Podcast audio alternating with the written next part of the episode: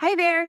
I am so excited to invite you to attend our fourth annual free virtual special education and advocacy conference. We are hosting it here at Ashley Barlow Company in partnership with Rebecca Poe Teaching.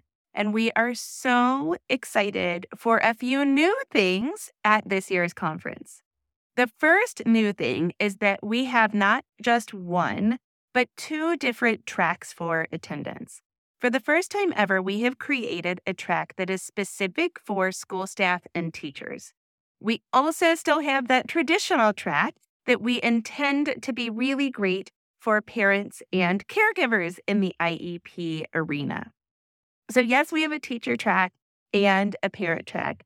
On that teacher track, you are going to learn about things like easier data collection, Gestalt language processing, behavior reading, and other super hot topics in special education practice, as well as advocacy. On the teacher and caregiver track, you're going to learn about stress management for caregivers, using adaptive books, something that I have really kind of um, dove into here at my own house, inclusion advocacy, advocacy strategies, and so, so much more. That free ticket will give you one pass, one access to one presentation per hour on the track that you choose, either that teacher track or the parent track. Of course, if you are not available on January 19th or January 20th when the conference is taking place, you can buy tickets to access the conference on demand. And mm-hmm. those tickets, of course, are available at our website, ashleybarlowco.com backslash conference slash 2024. Check out the website for more information about ticketing. This year, we also have something super exciting planned. We have decided to make this a two day event.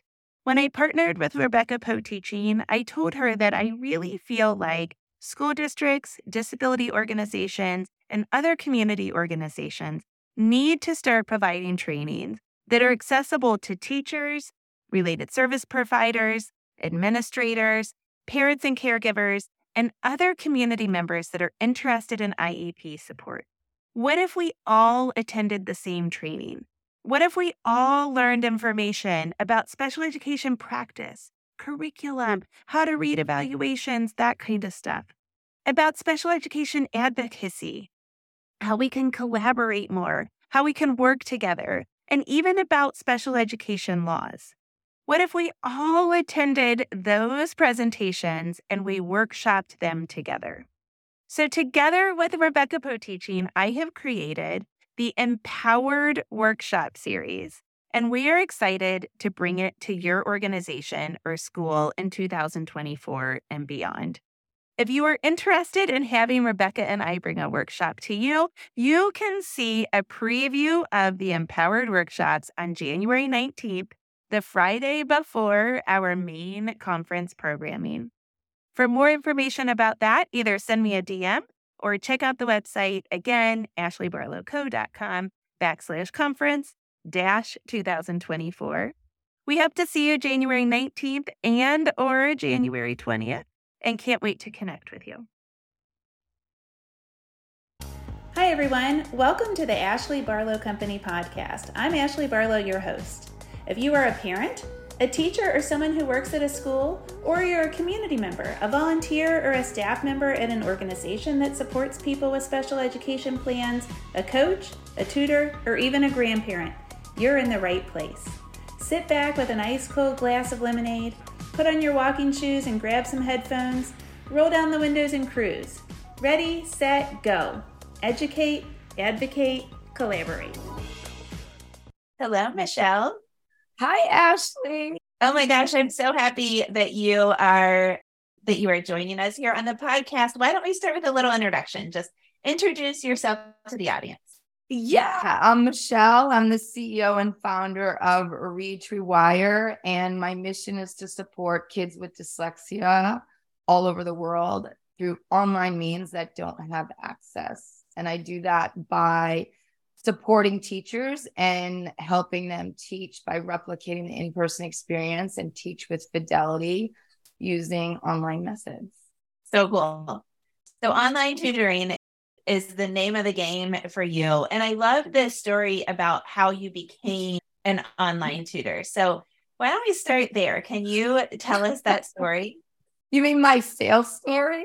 I think it's a story of empowerment, right? I just realized uh, the independence and this entrepreneurial spirit that you got in the middle of a crisis. Yeah, for sure. So I started online tutoring actually when I had a client that I was homeschooling, all of a sudden up and moved to LA. And they called me and asked me to continue supporting their child. And I was like, yeah, I can do this. And then I failed miserably. But my kids were my best teachers. And so that was a year before the pandemic. So basically, in the fall, by the summer, actually, I had clients that were traveling. Either the child was going to grandma's house, or they were traveling out of the country, or they were traveling to their vacation home. And they said, We know you've been teaching online. We we need to continue services, even though we are relocating for the summer.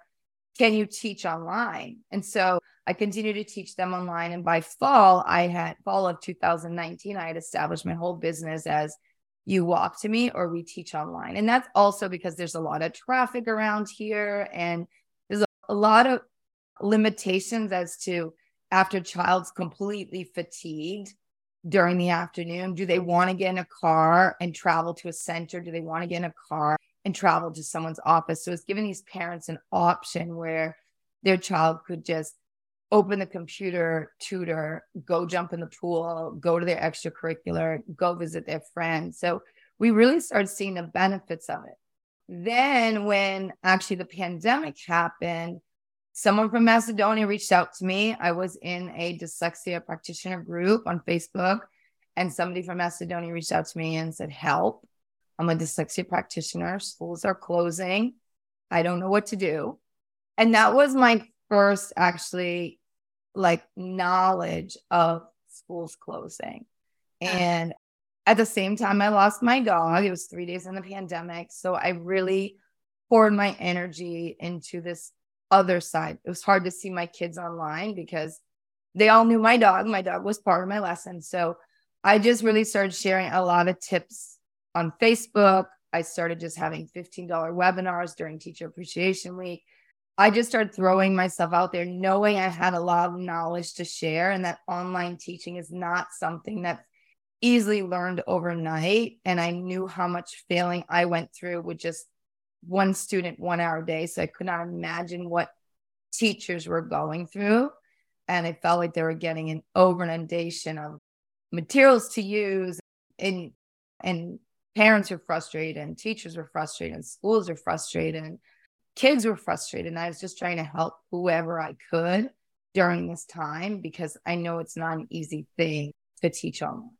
And it's cool because you're such a proponent of the science of reading and implementing programs with fidelity and then you find yourself in a situation where the modality that you're implementing that it has to change and you're like how can i teach online with fidelity? How can I move my teaching modality to something that's really great? And I think that speaks to your commitment to your trade, right? Because you aren't just doing Orton Gillingham wishy washy like they do in schools. You're doing it with fidelity. And then all of a sudden, you can't have your students there in person. And you're like, now I've got to figure out how to do this extremely well and I think that it speaks to your entrepreneurial spirit that you're like, now I'm going to figure this out. And then once you did, then you build this enterprise of helping other online tutors do it, which is it's very admirable. Thank you. I appreciate that. I had parents that were established clients where I was going to their homes or I was going to their child's school. And it was more of a case of as a tutor, and this is my income, is more of yeah, we can do this online because you don't want to travel in traffic anymore and we don't want the kids to be in traffic. But if it doesn't look like how it looks when you're sitting around with my child, this is not going to work. So it really was important for me to and to teach others as well to maintain the integrity of what we do, what we're trained in, maintain our multisensory methods, and take and then also Ashley even though the pandemic has subsided, and this is where I stand so strongly on this, is even though the pandemic has subsided, it doesn't mean kids are not attached to technology anymore.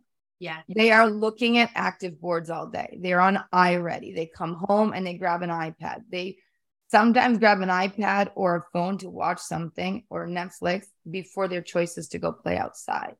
So we can give a moment where they have this one-on-one powerful connected experience with a teacher who's in control of their lesson, who's mimicking the in-person experience and taking away that technology, even though it's across the pond.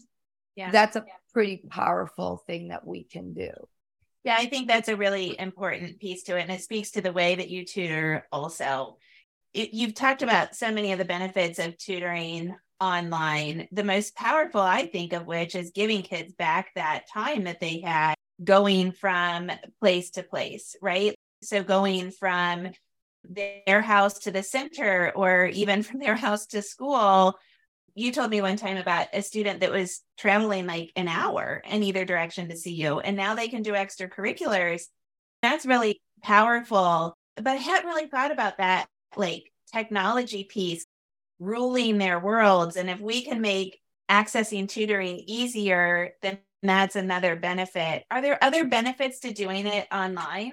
Yeah, of course. So just going back like to your point of like they can do extracurriculars and stuff like that it's a lot more than that. Like i've been able to zoom into schools at eight in the morning when a child's brain is super fresh. So when i was a special educator in massachusetts we front loaded services. So students were seen specifically in the younger years if they needed reading services we were doing those services before lunch before they went out and played, before they had a hefty bagel that like puts them to sleep at the end of the day.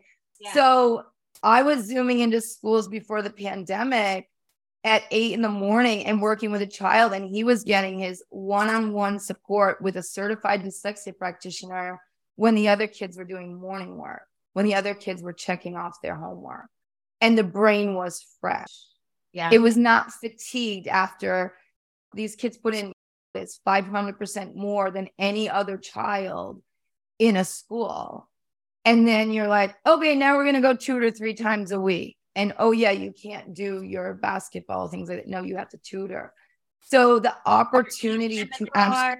Yeah, the whole thing. Like you're always on the go. And my God, like everything is just so much more convenient and I think efficient. Yeah. Because yeah. we can utilize this now. Yeah. and then other things, there's unexpected things that happen in families all the time. Like, for example, I worked with someone and their mom just got sick and they had to pack up everything and go with, be with their mom until July, until she's.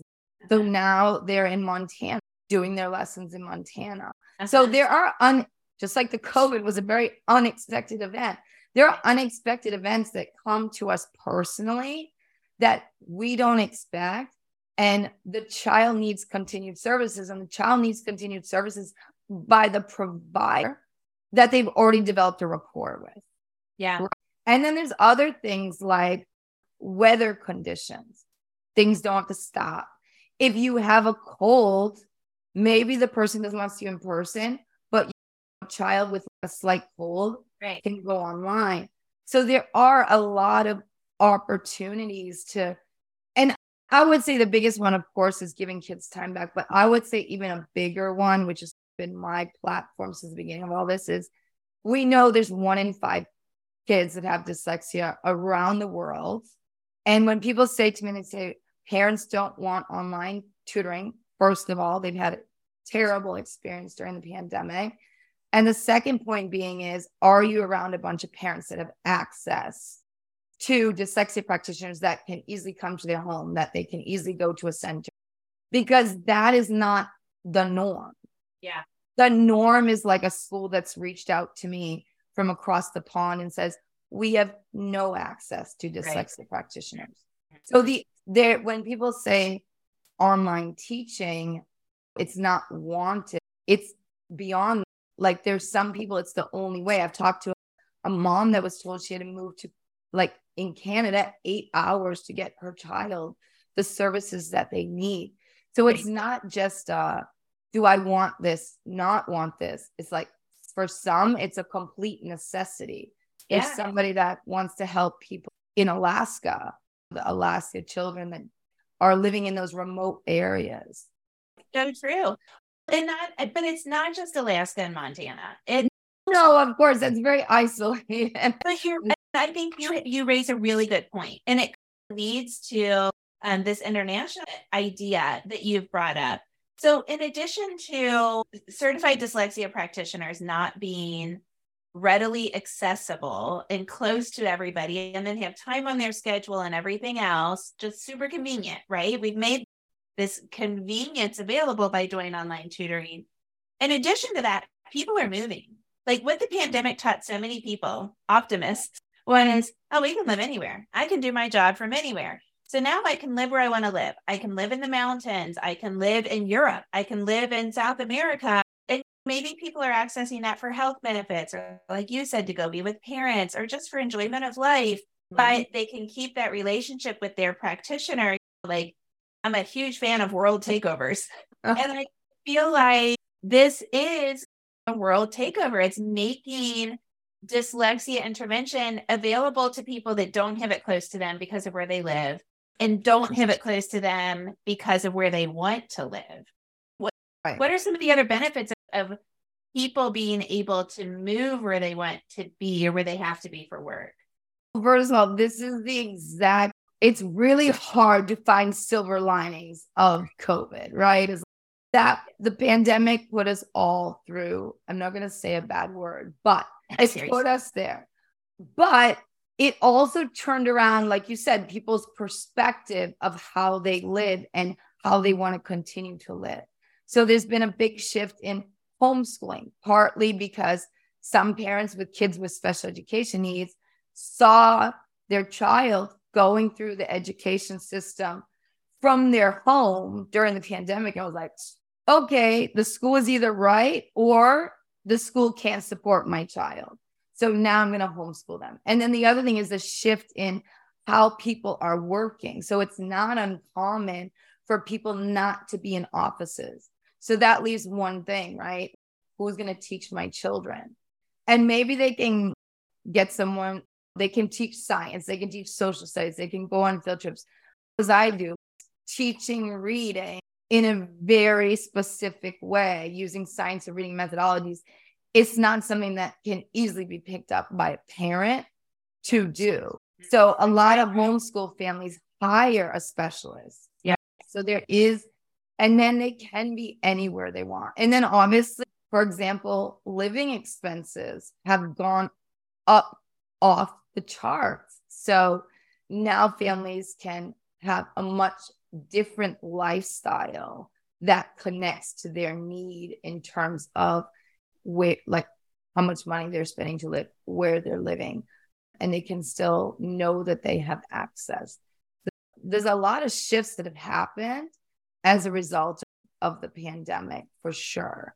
That's a really good point. So where i live is in northern kentucky really close to downtown cincinnati and we have several dyslexia practitioners uh, in our area we have one that I know of. I've been in this field for 17 years, and we have one that I know of that's actually done the practicum and is actually a dyslexia, a certified dyslexia practitioner. However, she teaches at a university and she does not take tutoring clients. She has a tutoring center, but oddly, at her tutoring center, she hires students that she trains.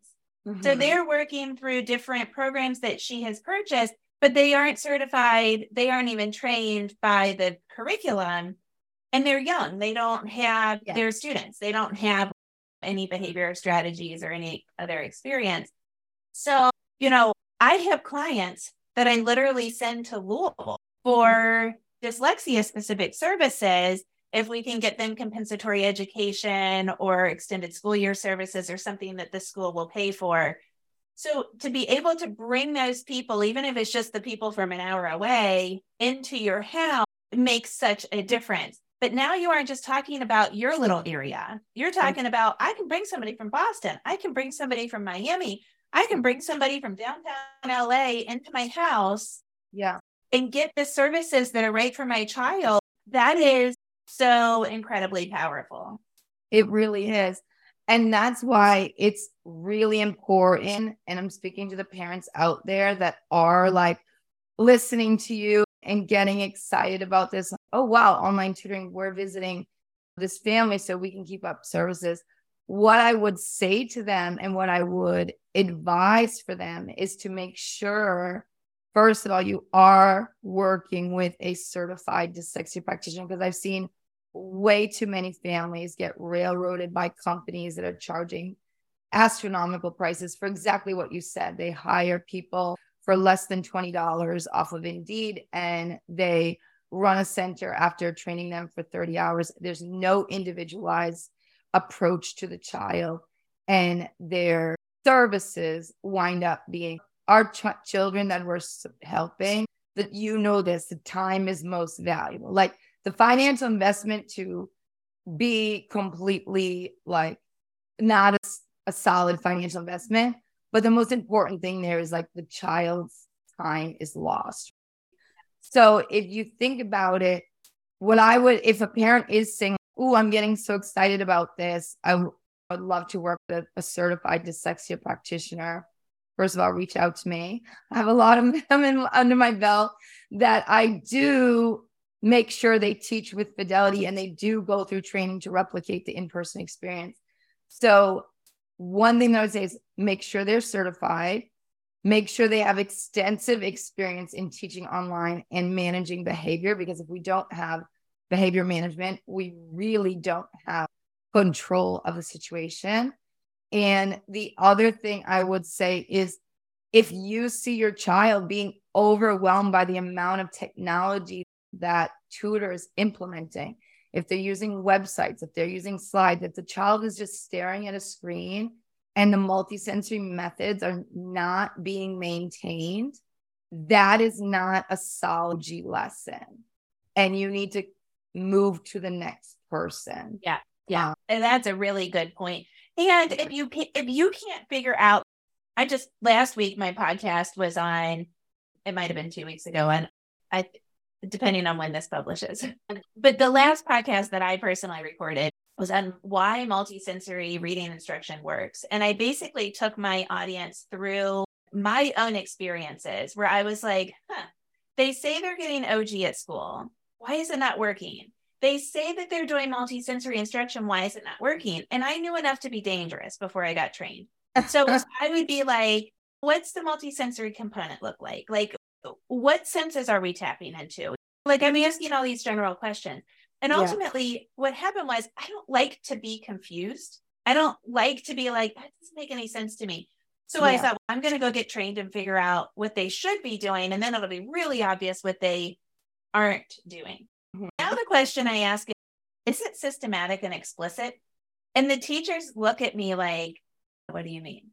Is that what? I mean is, if you get out that phoneme grapheme chart and you say five ways to make this sound, do they divide their little sand tray into five things and do they just start rattling off? O says, O magic E says O, O A says O. Yeah. Or do, do they know do they know in the lesson that the sand tray is coming next and then at the end they're going to play a game and then the vowel intensive comes here do they know that yeah and half the time they're like, we don't do a vowel intensive or whatever. And I'm like, oh, for heaven's sakes. So if it isn't explicit, and there's all kinds of different OG compliant programs, yeah, methodologies. However, if it isn't explicit and systematic, then it's not going to work. So now you've sunk $2,500 down the drain for a summer and it hasn't worked. Is that your experience too? That's my experience. And you know what? It's not just 2,500. I've heard companies with 15,000 for one month. That was our quote. Our quote was I had money pulled out. And two some no, the summer before the pandemic. So what was that? Four summers ago? Time is so weird. I think Jack was going into fourth grade. Is that right? Gosh, I don't remember. But anyway, he's finishing sixth grade. So three, four summers ago, I was like, all right, this isn't really working at school. And I'm doing enough phonics to know that what I'm doing doesn't work. He needs something more explicit. And uh, there's a place in Cincinnati that does Lindamood-Bell. And so I was like, I think LIPS is probably the right program for him. I took him just for the assess. They told me $15,000. So I had it pulled out of investment sitting in a bank account. Like I love how you just spill the tea. I love how you tell it like it is. Go, Ashley. Hi guys up there north of the city of Cincinnati. So good. I, but I was like, I'm taking money out of my retirement. My kid has to learn how to read. I know all the stats on reading. And mm-hmm. so they took him up, I took him up for the evaluation. We were there two days. They had no idea how to support him behaviorally. Mm-hmm. And then mm-hmm. they were going to use lips. And the more I looked into lips, the more I realized that so Jack has apraxia of speech and motor planning apraxia, and lips is really you have to really have good body awareness, which is yeah. what he doesn't have. Right. I was like, I'm paying you fifteen hundred dollars for this evaluation, which was helpful. Nobody had ever done like a gray oral test of reading on him and that kind of stuff. Sure reading test or whatever it is. And, but I got some good information. Yeah. And I was like, this stinks. I'm not spending $15,000 on this. So, yeah, I think you have a good point that it could be a lot more expensive and it might not work because it might not be a real system. Yeah. And that's why I do say if I was a parent looking for a practitioner before hiring, I would say, show me your certification. Yeah. Like plain simple. Show Talk me that. What do they need to become certified? They need to go through a practicum. They need to go through a practicum where they've had observations, where they've had lesson plannings and like their lesson plans analyzed. Like, for example, Wilson, I had to, my school funded Wilson for me. They basically said I was at one of the top five public schools in Massachusetts. They said, like, it was down like by my mentor. If you don't get Wilson by year four, like, no professional status for you. Amazing. And so I got trained in 30 hour training first, right? Like what? step one, 30 hour training. I I think everybody in the school, this was in 2009, and we had Wilson materials from floor to ceiling. I could walk. That's why I talk about this. What anybody who's listening to this, if this is your scenario, it's not the norm. Like it was not nor like I walked down the hallway and I could have passed three Wilson dyslexia practitioners. Every classroom was using Fundations. In 2009, we were already implementing science reading methodologies. Great. So they put the special educators through Wilson. So basically, Wilson was we had to test a third grader. They had to be at a certain reading level we had to do the practicum, which involved five days of instruction using Wilson methodology. And we did that all year. We also met with our mentor who observed our lessons, gave us the go ahead, gave us feedback. And by the end of the year, we had to do a post test on our child. And if they did not get to a certain level, we did not get our certification. Yeah. I yeah. did get my certification and I plan to. So, step one is taking a training in a program that is authorized or has gotten a stamp of approval from Orton Gillingham. So, mm-hmm. I did mine at MZ. Wilson is a really well regarded, what do we want to call it? Proprietary OG compliant curriculum. Is that what we would call it? It's proprietary, right? Yeah, it's a bit. We will call it that. Yeah. And then step two is the practicum, which is a very formalized thing where, just as Michelle said, there's lessons, there's evaluations, there's meetings with your mentor, and then the mentor has to sign off. And I isn't it at least a hundred hours, Michelle? Is that right? Yeah, it is five. It's five. My practicum was five. Uh, like I literally met with a student an hour a day, one on one, five okay. days a week for okay. the whole year. Yeah. And then did the post test. And then yeah. also you have to submit all of your lesson plans. Yes, so yes. your so the person that's overseeing your practicum can literally go through it with a fine-tooth comb and give you the feedback that you need. And hands down, it's the best training. Like, so if there's a teacher listening to this, it is legitimately the best training you could possibly go to go through. If you enjoy teaching reading and you want to give back in the biggest way possible you don't know how many kids you're going to help and how much is going to just change your view of everything in terms of how brains learn to read. And if i told any teacher i would tell you go take out your credit card throw down and get certified and spend yeah. the time to do it. Because you have such an opportunity to give back here in the most powerful way. And a certified practitioner is going to obviously have more of a success story with a student than somebody who's just had an intro course. Sure. And or somebody that hasn't even had an intro course. This you know, is you know, true. yeah, yeah. And that's what's happening all across America. Yeah. Uh, last question before I have you share your information so people can go follow you online and whatnot. So if I've got somebody that's listened to this whole episode and is, gosh, I'm just still not convinced that online tutoring is right for me. That happens to you three times a week where somebody's, they just stunk at online tutoring, online work during the pandemic. It's just, it's a no go. What do you say? What's your sales pitch? So it's not really a sales pitch. And this is what I tell my tutors as well is the first thing I would say is it is not like the pandemic.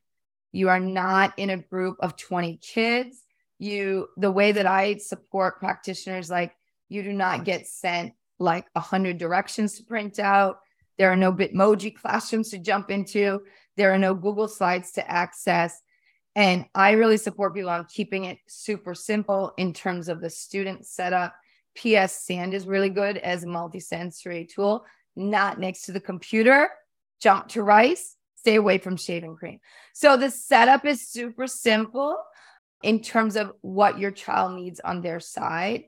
And if you have a practitioner that has been trained on how to keep control of their lesson, so kids aren't scribbling all over the screen and they're not building swear words with letter letterboards and they're not getting bored by playing games by themselves or they can't figure out the remote control or if you have to go in and out like a revolving door from a New York City hotel that's not going to be a quality experience for you or your child. You're going to be really frustrated.